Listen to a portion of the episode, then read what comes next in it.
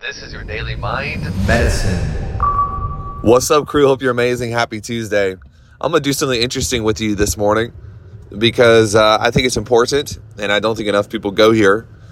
Uh, so I'm going to go there because if there's a if there's a spot on the ground or in the landscape that most people are avoid that's like a freaking flashing light to me i just want to go there and talk about it so we're going to talk about it the, the power of of commitment is particularly seen when you fail your commitments stay with me on this because i think that this is this will be beautiful once you catch it the power of a good day is highlighted when you experience bad days. The power of a good friend is particularly highlighted when you go through an encounter with someone you thought was a good friend but they are not.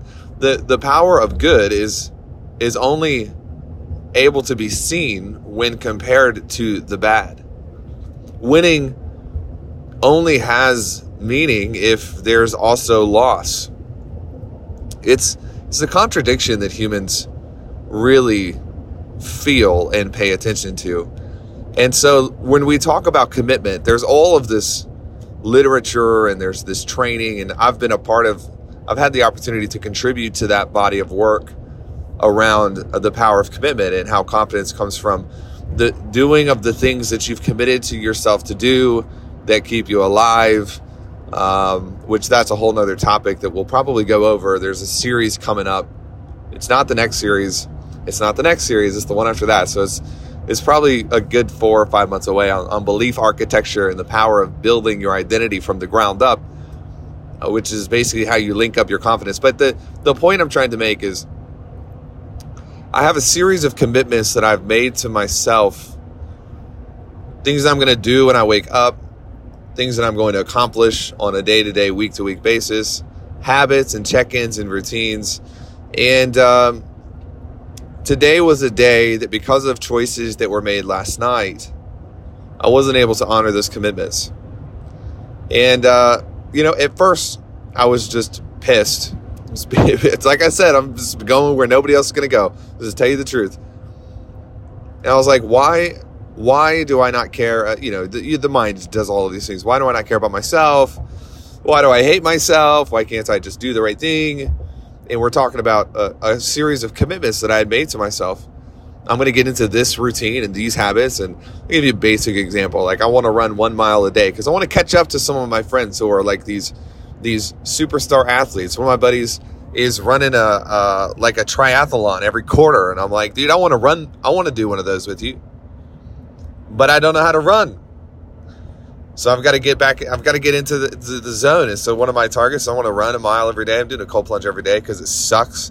I want to get seven and a half hours of sleep every night. You know, basic things like things that I've committed to myself because this is my definition of a life well lived. And by the way, nobody else can tell you what a good life is. You have to tell yourself what your life needs to be. And it doesn't matter. You don't have to justify your moves. You don't have to justify your level of vision. Just set set the beacon and chase it. But anyways, I'm I failed this morning on several of my morning commitments, and at first I was upset. I had this realization, and it, this realization comes from practice, and it comes from tenure and being in the game. And the realization was this: the the mornings that I do exceptionally well would not feel as great if I did not also have mornings where I didn't really measure up according to my own standards. It's an interesting way to let yourself off the hook when needed. Let yourself go for a minute. Now, am I saying that you can justify being a lazy piece of indefinitely by just being like, well, wouldn't have good days if I wasn't fat and stupid? Nope, not what I'm saying. And if you twist the words around to make yourself feel better, that's more indicative of the the inferior quality of human being you are than it is about the quality of the method that I'm teaching. Don't do that. What I am saying is that this group in my my communities are filled to the brim of powerful people who want to achieve more than their peers and more than is average. If you're listening to this, you probably are driven, you burn for this idea of I can move the world forward and I can become someone that is bigger than maybe my parents or my extended family or the people in my city or my town. I am driven by this pushing forward. And the bigger mistake or the bigger risk for someone like you, I apologize, this is going long, but it's important.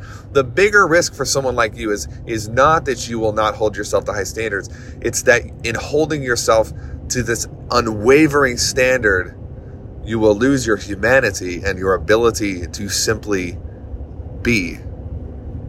Some days are going to be worse than others. Some mornings are going to be worse than others, some weeks, some months. You have to give yourself the ability to let it go. And the great thing about life is it's so cyclical. I know that this morning, Tuesday morning, I'm going to have another chance tomorrow morning to correct what I'm saying is corrective. That in in cycles we have corrections. There's no such thing as a correction without a cycle. So the world is cyclical. Your life is cyclical.